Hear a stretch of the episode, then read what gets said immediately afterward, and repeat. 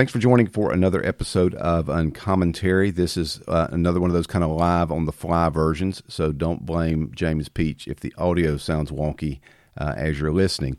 Uh, this is kind of a breaking news deal. My guest today is Dr. Michael Saag from the University of Alabama at Birmingham, whose resume is so extensive and so overwhelming that I couldn't even begin to read it all. That'd be a whole episode. But he does hold, and correct me, Doc, if I'm wrong on any of this, the Jim Straley Chair in AIDS Research uh, at UAB, Director of the Division of Infectious Disease of the William C. Gorgas Center for Geographic Medicine, and Director for the Center of AIDS Research.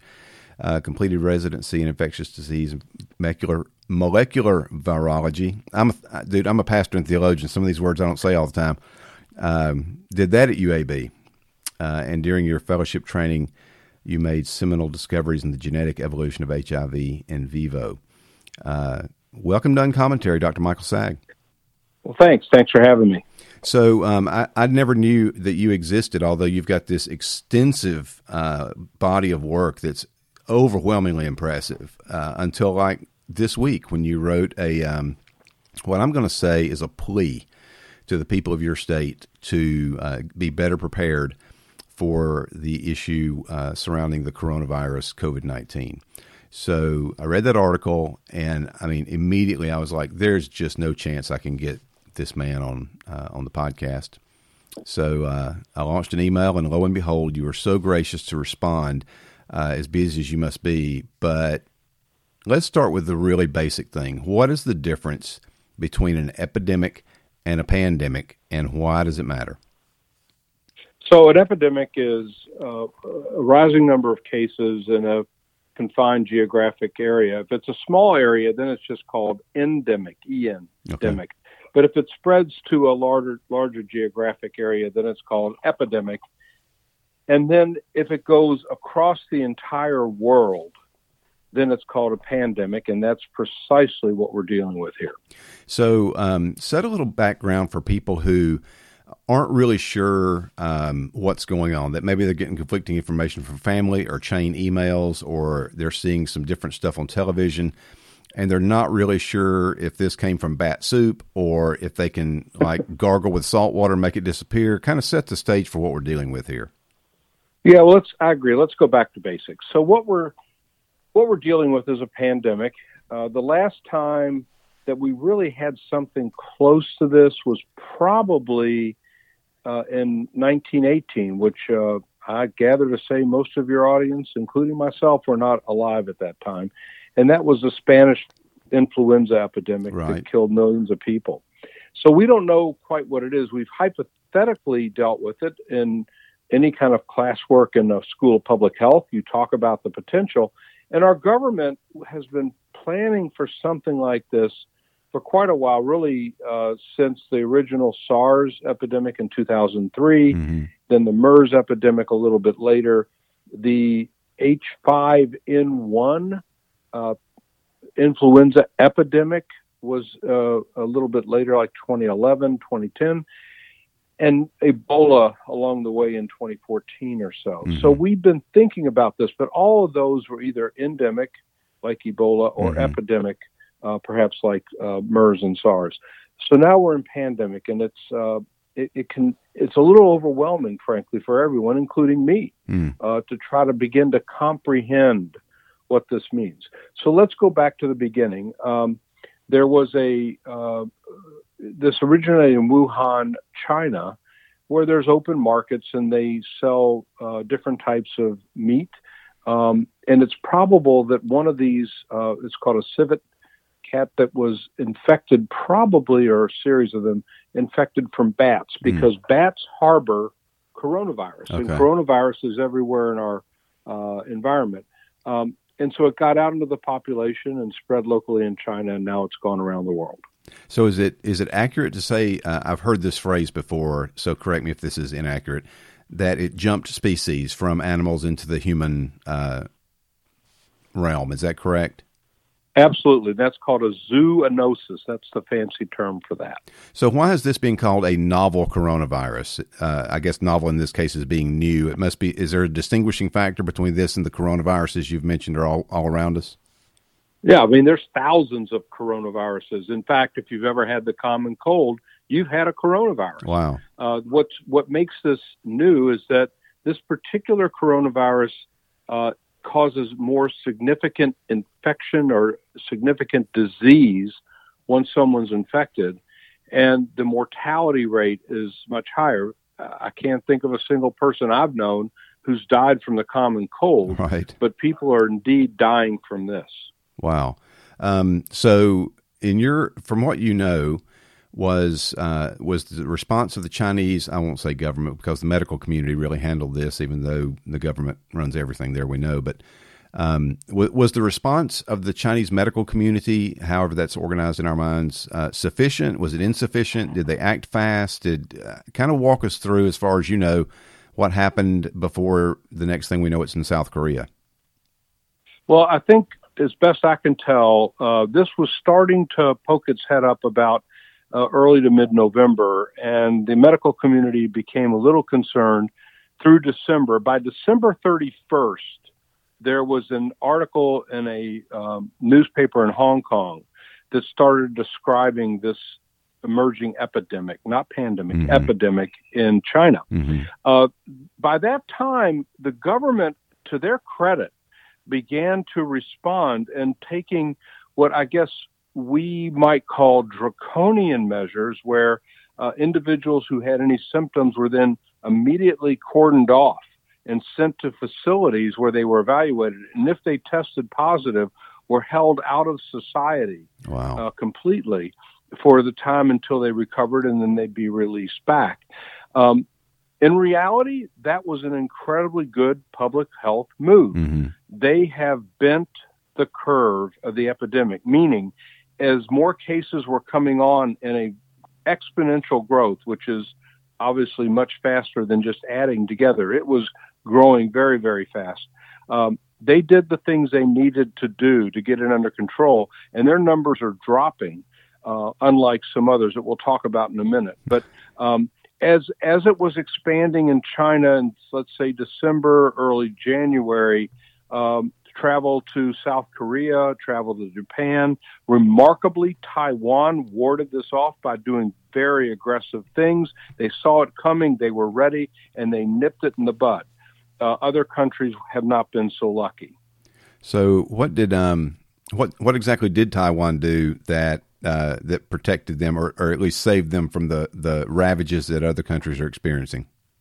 Well, back in the original SARS epidemic in 20, 2003, they had cases coming from China. So as soon as they got a signal this was going on, they scan everyone coming into their country. And they also do that type of isolation.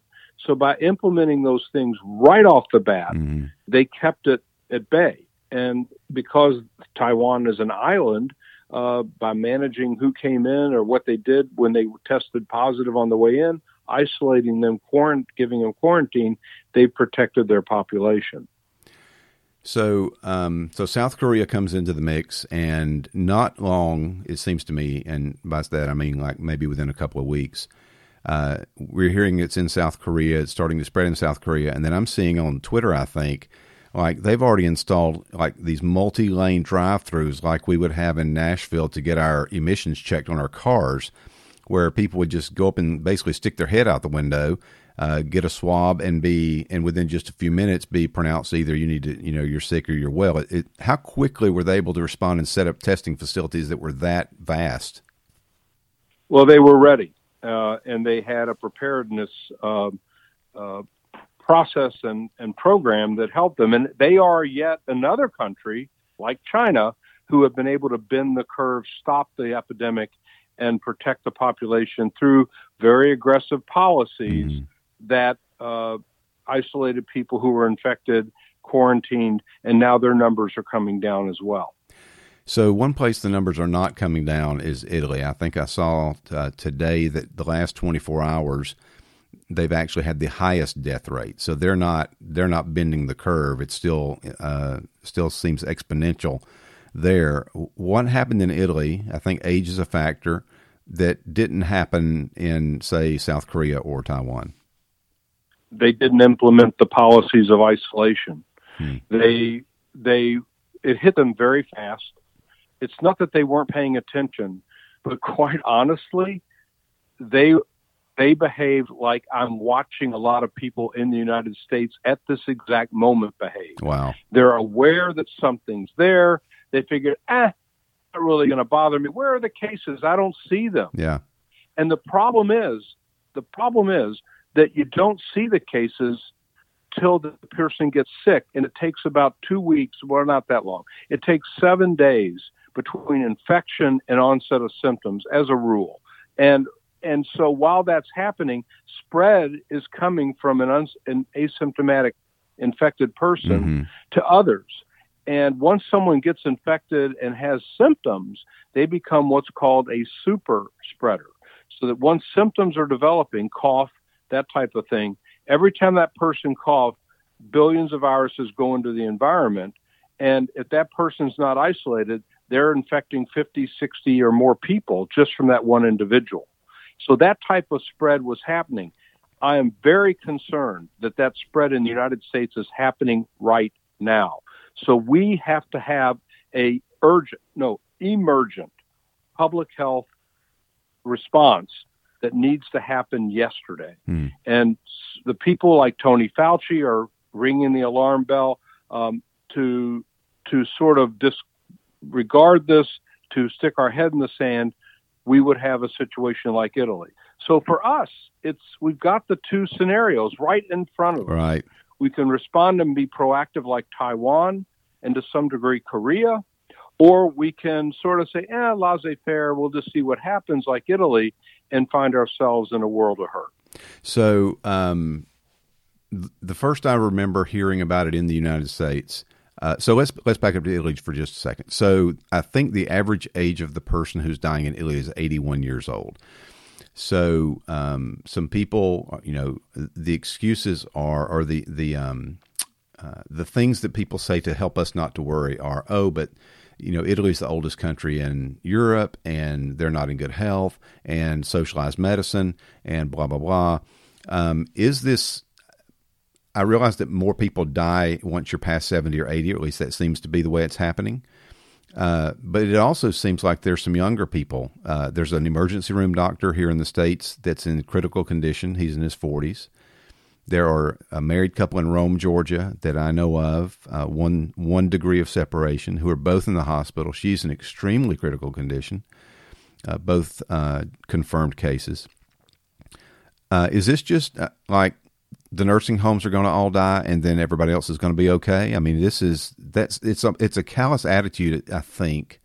Uh, well, no, it is a callous attitude that says, well, this is only bothering old people and they're near death anyway, and it doesn't bother anybody else. So why all the hubbub?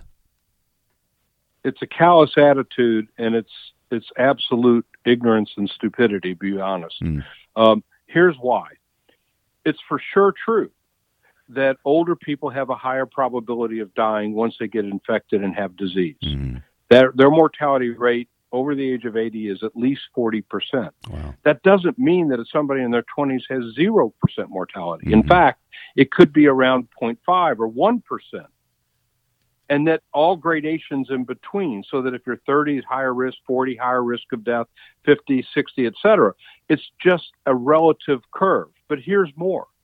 Let's say that a lot of people in the United States end up getting infected uh, of those people, let's just pick a number. Let's say a million people in the United States get infected. And of those, 20% have severe symptoms. That's about right. hmm So now we're talking about 200,000 people in the United States who have severe symptoms. And let's say, oh, of those, about half require intensive care unit care. So that's about 100,000 people who are going to need an ICU bed. Where are those beds going to come from? Yeah. Where, where's the capacity for this? We don't have it. So, what it means to the young person who's maybe cavalier, maybe some of your audience folks who've been saying, I ain't going to worry about because I'm not going to die. Okay, fine. Let's say that person, heaven forbid, has a car accident, hmm is brought to the emergency room. They need emergency surgery and they need an ICU bed. But wait, the ICU beds are all filled. What are we going to do for that trauma victim? Yeah. or somebody has a burn, or somebody has um, another type of illness like uh, uh, another type of pneumonia that isn't SARS, uh, SARS-CoV-2. What what happens to them? That's why the mortality rate is so high across the board in Italy. Mm-hmm. It's not that the mortality rate for any single person is high; it's their healthcare system that's collapsed because of the burden of SARS. So everything we can do to keep this epidemic in our country at bay helps everyone. Everyone.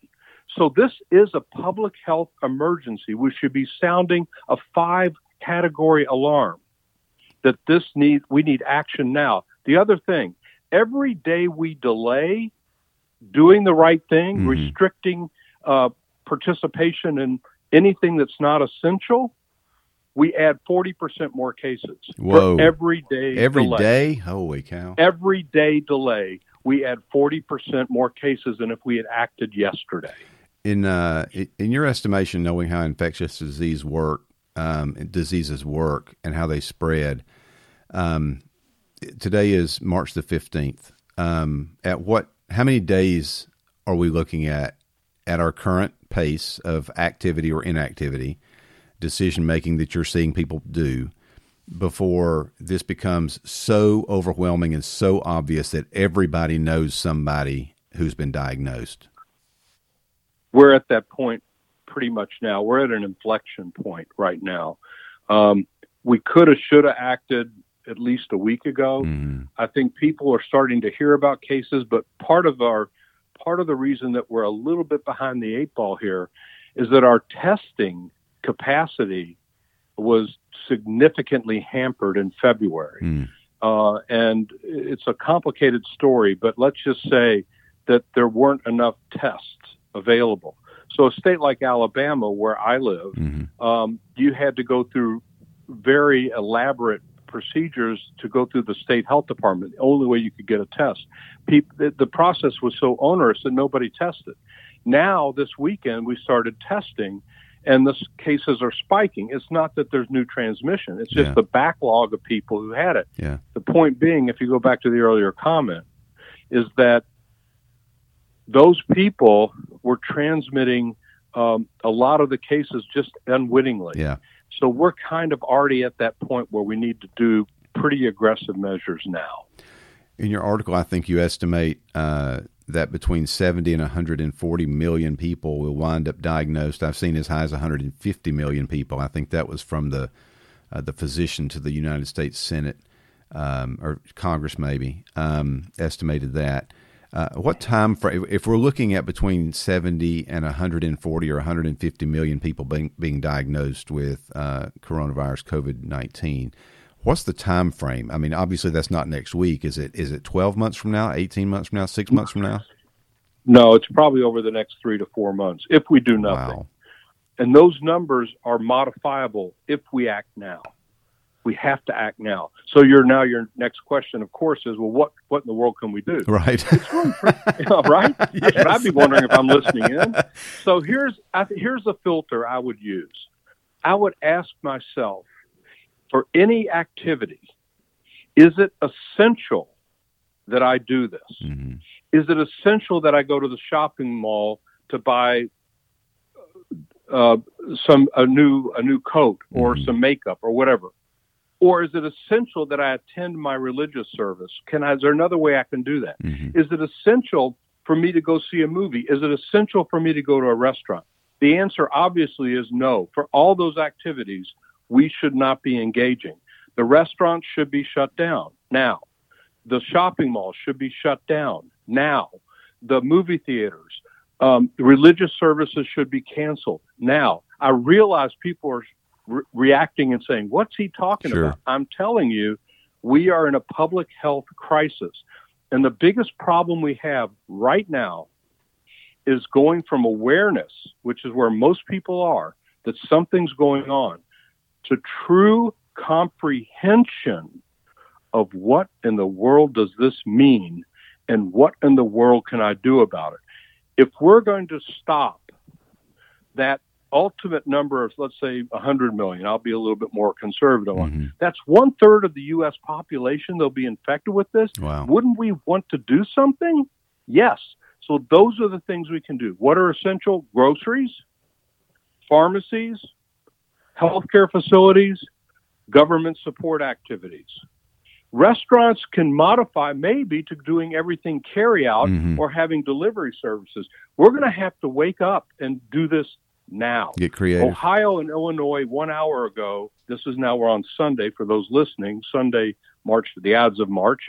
Um, beware, right? Yes. Uh, that Ohio and Illinois just banned all restaurants, made them all close. Um, that's the right.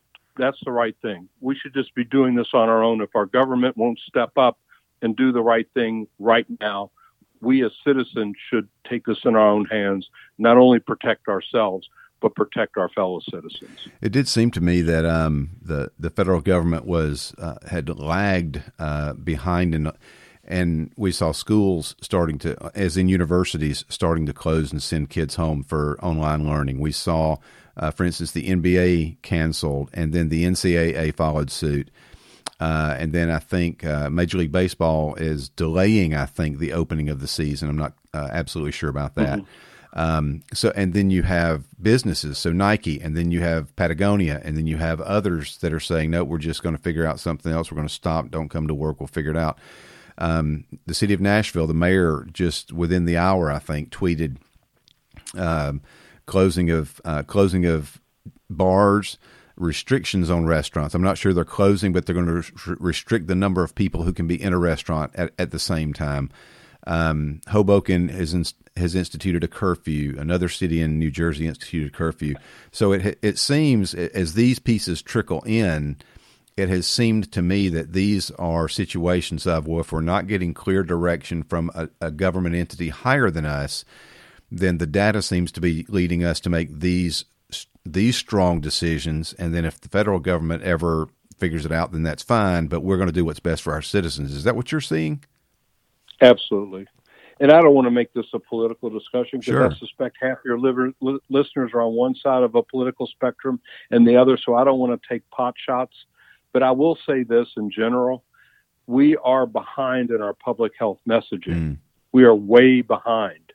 And I think politics is playing into that. At this point, I don't care. I think we all just need to be aware and comprehend what's going on and do the right thing. Here's another way to look at it. I would use the metaphor that we are right now, the entire country, some areas more than another, are experiencing a category five hurricane right on top of us at this moment. hmm Would we go out to a restaurant while a hurricane is blowing? Would we go to a movie theater? Would we go to a religious service while the while the uh, steeple is being blown off the Right, roof? right. I don't think so. That's where we are. That's where we are. And if we're gonna, we know what to do in a hurricane. We know what to do when the hook echo touches down for Mhm. a tornado. We go to our safe place. hmm We need to go to our safe places right now to minimize the damage of this epidemic in our country. And you're thinking, um, should people not go to work, depending upon the size of the place they work? Should they work in shifts? Uh, we're seeing obviously um, like state workers working from home, large companies that have the ability to telling their people to work from home. Um, are people who are truck drivers, are people who work, you know, drive dump trucks, who do backhoes, people who work, you know, in a small office. Should they go to work and then just come home? Should they not go to work? How is how is all of that going to play out in a way that that people can even get their minds around? How am I going to stay alive? Well, it's that's a little less clear, but I will give you some general rules of thumb from my perspective. If your work is amenable to working from home, do that right away. And most bosses are headed that way anyway. Right. So that's that's easy. Um, if your work is essential in terms of moving goods and products from point A to point B as a truck driver, you can do that. You're by yourself. You're not in a large crowd, and you're doing an essential service. So Mhm. yeah, continue that. If you're uh, in the um, uh, if you're in a business that uh, is providing service otherwise, um, let's say you're uh, in, in in a restaurant business or something, unfortunately, you're probably going to be um, laid off for the time being. Mm. And the economic hardship of this, we haven't even begun to comprehend. Yeah. Right? Yeah. This, just like after a hurricane, there's going to be huge damage, and there's going to be huge amount of of people hurting badly mm. when this is all said and done. But it's going to be worse if we wait. So it's just inevitable that that you you know that if you're in a service related industry that is not essential, you're likely to be laid off. If you're building, if you're in construction, you mentioned tobacco, that's probably okay. Yeah. Actually, the question will be, can you get supplies? Yeah. Uh, building supplies. That'll probably dry up in a little bit. But it's all individual and it's very complicated because our society is very complicated. So I want to ask a, a a straight up question because this question was asked of me, and I don't I don't I don't have enough authority to speak on it, so you can. Um, how much of the failure of Italy to respond had to do with uh, them having quote unquote socialized medicine versus, say, South Korea or China? Zero. I, I don't understand why it would be that way. I mean, that makes no sense to me. If anything, we're we're in more difficulty not having socialized medicine because we people that need help there's a gradation of how they might access it. For example, among the people in our country who don't have health insurance, especially if they're poor, mm-hmm. where do they get their health care? The, the emergency, emergency department. Yeah. What is the emergency department going to look like over the next month? Right. Horrible. Overcrowded. People sick with this disease pouring out onto the street.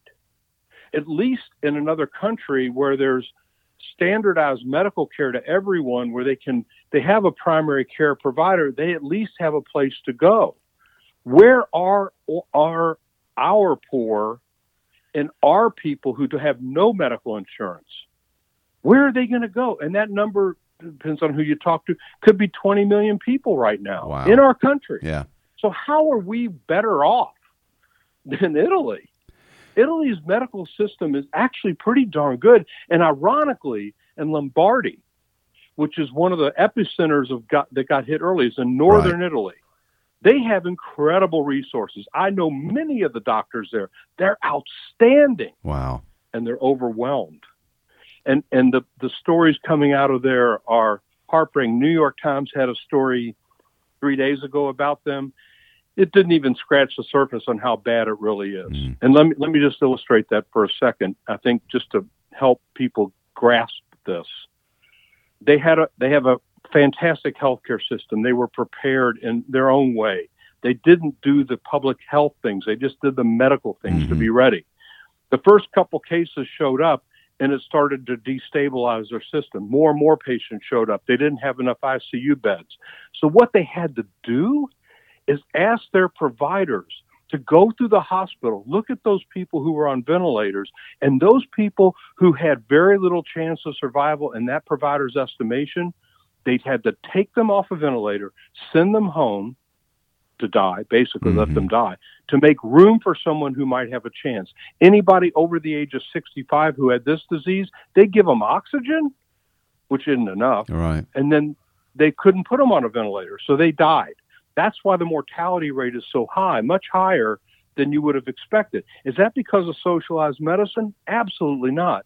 That's because they didn't prepare in retrospect fast enough. And a heartbreaking letter I got from an Italian physician said, We implore the rest of the world not to do what we did. Prepare now. Restrict your activities now mm. before it's too late. This is urgent. This is emergent. This is a crisis. We need to act. My goodness. My guest on this episode of Uncommentary has been Dr. Michael Saag of the University of Alabama at Birmingham, infectious disease specialist. Um, so I found you on Twitter, but I don't remember your Twitter handle right offhand.